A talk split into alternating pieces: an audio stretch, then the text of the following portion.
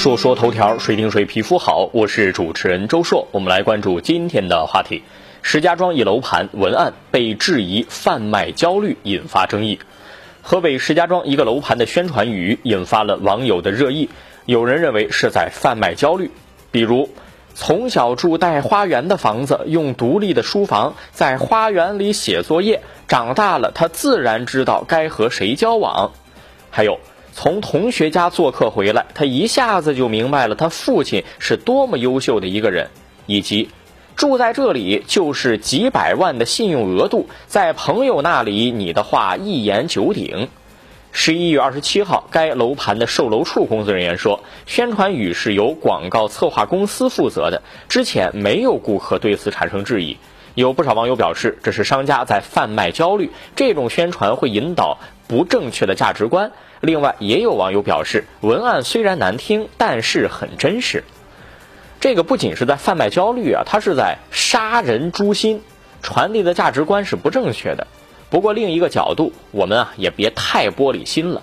当把真相赤裸裸的剥开放在你面前的时候，你还哎呦哎呦不行不行，因为我不看。这跟鸵鸟把脑袋埋到沙子里头有什么区别呀？掩耳盗铃也没啥用。几乎所有人买房子的时候都会考虑周围的邻居是什么人，但是你说挑明了说就错了吗？这种广告它不一定会引起人的购买欲望，只能作为一个噱头，甚至可能会引起人的反感。它其实反映的就是一个圈子问题。广告这个东西也要遵循公序良俗，不能随便说。比起房屋价格呢，应该向公众更多展示的是积极向上的蓬勃力量、多元化的社会氛围和人文环境。鼓励更多的人不要去盯着眼前利益，社会的成功评价体系应该更加多元化。一个农民种出粮食，养活了好多人，他就是成功；一个老师教出了一群品行端正、好学上进的学生，他就是成功；一个清洁工人扫出了环境整洁的大街小巷，他就是成功；一个记者写出了有针对性的、引起人思考的文章，他也是成功。应该给各行各业更多看到自己的价值被肯定的机会。梦想还是要有的。作为一个理想主义者，特别是在自己的行业当中，尽量做到最好，这也是对自己的一个交代。最后，针对这个广告本身，北方城市你宣传在花园子里头写作业，拜托你考虑考虑天气情况吧。然后就是目前市面上的广告宣发文案，现在的痛点基本都集中在三个事儿上，就是男人的头发、女人的身材、孩子的学习。咱来点创新不行吗？下个事儿，抖音、快手逐步推出短视频付费服务。最近有多家媒体报道说，抖音正在测试短剧付费功能。根据了解，抖音短剧的付费模式跟付费小说类似，是按照集数进行付费，每集最低一元起，支持一次性付费解锁全剧。付费以后的短剧呢，可以重复观看，且无时间限制。之前，另一短视频平台快手也是推出短视频付费服务。可以看出，目前视频平台都在探索短剧的商业变现模式。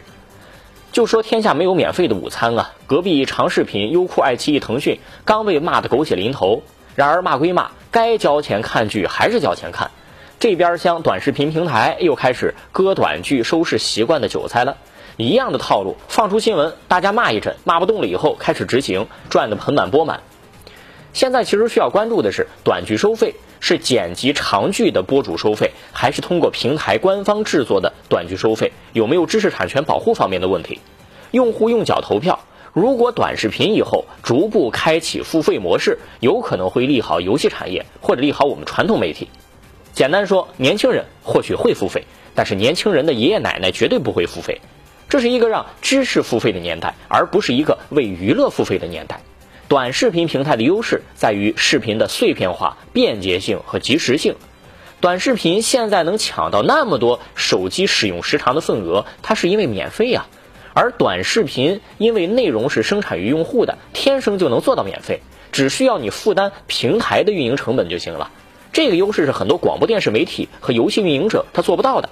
但是付费的话，一集一块钱的短视频，我为什么不再回归广播电视呢？大家晚上别刷短视频了，都来听广播吧。当然，这只是一个猜测的角度啊。目前状况下还不至于发展这么快，且看大厂们的割韭菜手段还有多少吧。